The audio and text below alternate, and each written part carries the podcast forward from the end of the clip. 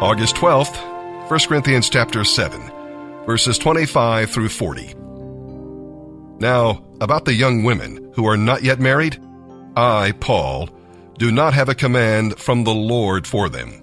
But the Lord in his kindness has given me wisdom that can be trusted, and I will share it with you. Because of the present crisis, I think it is best to remain just as you are. If you have a wife, do not end the marriage. If you do not have a wife, do not get married. But if you do get married, it is not a sin. And if a young woman gets married, it is not a sin. However, I'm trying to spare you the extra problems that come with marriage. Now let me say this, dear brothers and sisters, the time that remains is very short. So husbands should not let marriage be their major concern. Happiness or sadness or wealth should not keep anyone from doing God's work.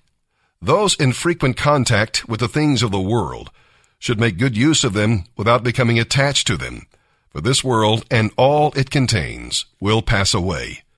In everything you do, I want you to be free from the concerns of this life. An unmarried man can spend his time doing the Lord's work and thinking how to please him, but a married man can't do that so well. He has to think about his earthly responsibilities and how to please his wife. His interests are divided.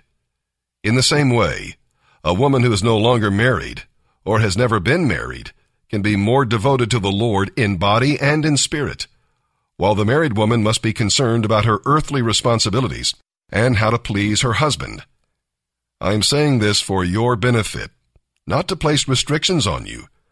I want you to do whatever will help you serve the Lord best, with as few distractions as possible. But if a man thinks he ought to marry his fiancée because he has trouble controlling his passions, and time is passing, it is all right. It is not a sin. Let them marry. But if he has decided firmly not to marry, and there is no urgency, and he can control his passion, he does well not to marry. So the person who marries does well, and the person who doesn't marry does even better. A wife is married to her husband as long as he lives. If her husband dies, she is free to marry whomever she wishes, but this must be a marriage acceptable to the Lord. But in my opinion, it will be better for her if she doesn't marry again, and I think I am giving you counsel from God's Spirit when I say this. Good morning, everyone. This is Mike Wells coming to you live down in Lancaster, and uh, really have something on my heart this morning.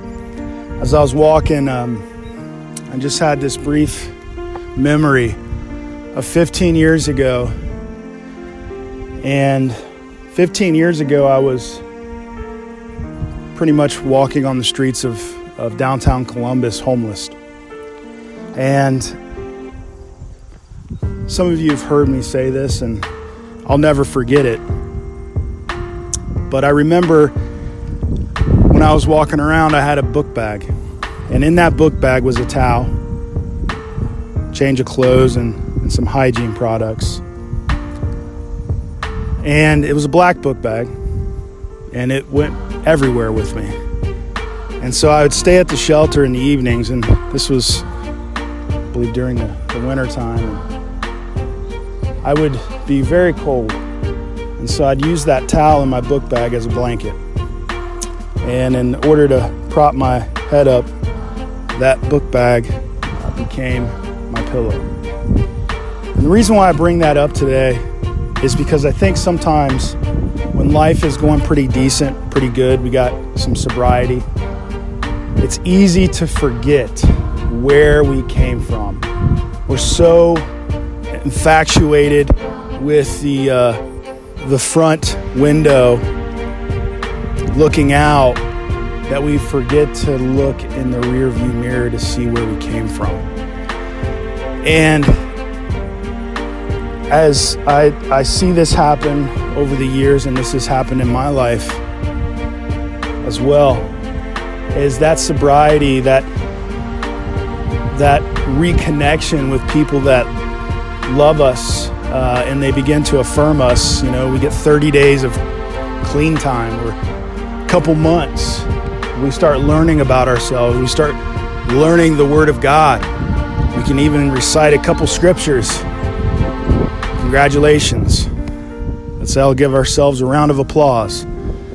But the reality is that we don't have it together. And when we start putting our hands on our recovery, meaning when we start thinking that we can do something without God, or we think that we can take hold of this transformation that is happening within us, that is the very thing that got us to the end of ourselves. That is the very thing that got me to the place where I was walking downtown Columbus with my book bag, and I was staying warm with a towel, a green towel, and laying my head on a book bag to give some sort of comfort. And so when you and I start thinking that we're doing something or we've got something, we do. It's the Holy Spirit, and He is in control.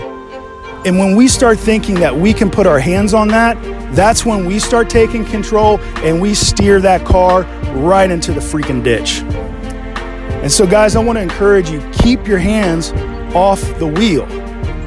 Get yourself in the passenger side again and just let God drive us. Let God drive us. You ain't got everything. You don't know, and I don't know how to do things without Christ. That is, you know, sober. That is uh, responsible. And maybe we think we can do a few things, but my gosh, there's much more to life than just surviving. There's there's a life that you can thrive and have purpose, and give your family the hope in Christ. Don't destroy that. You are a walking testimony. And you are also a walking commitment and the, the example of faithfulness. Stay firm, stay focused, and stay on this path. Don't give up, don't give in, don't throw in the towel. Don't think that you've got it, because you don't. He does. I love you guys, and hopefully this is uh, inspiring. It is for me, um, as I remember what God brought me from and what He's bringing me to.